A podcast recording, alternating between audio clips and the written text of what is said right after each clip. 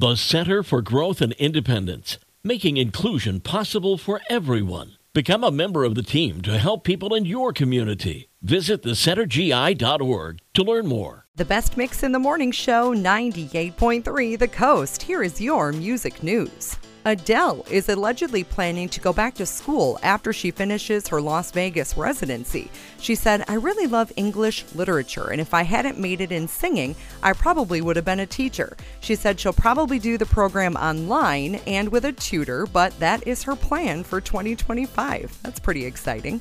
Soon you'll be able to dress yourself in a new PGX collection from Nick Jonas.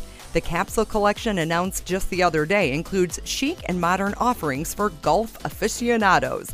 The collection includes stylish hats, socks, bags, slides, and of course, golf inspired apparel. In all, 15 new apparel styles and 9 accessories will be up for grabs. A giveaway for fans to win merchandise signed by Nick Jonas will launch November 15th. Elton John sweetly shouted out to marching bands from University of Iowa and Ohio State University for performing his music together when their respective football teams went head to head. Sir Elton retweeted the video of their joint performance and said, "Thank you. What an incredible dedication with so much creativity. How cool is that?" And the 2022 People's Choice Awards announced this year's batch of nominees, and among the prestigious list are artists like Harry Styles, Taylor Swift, The Weeknd, and Lady Gaga, also Camila Cabello. Head over to Twitter or votepca.com to support your favorites. Voting goes through November 9th, and the People's Choice Awards will air Tuesday, December 6th on NBC. That's your music news. Steve Winwood, UB40, and Tracy Chapman all coming up on the Best Mix 98.3 The Coast.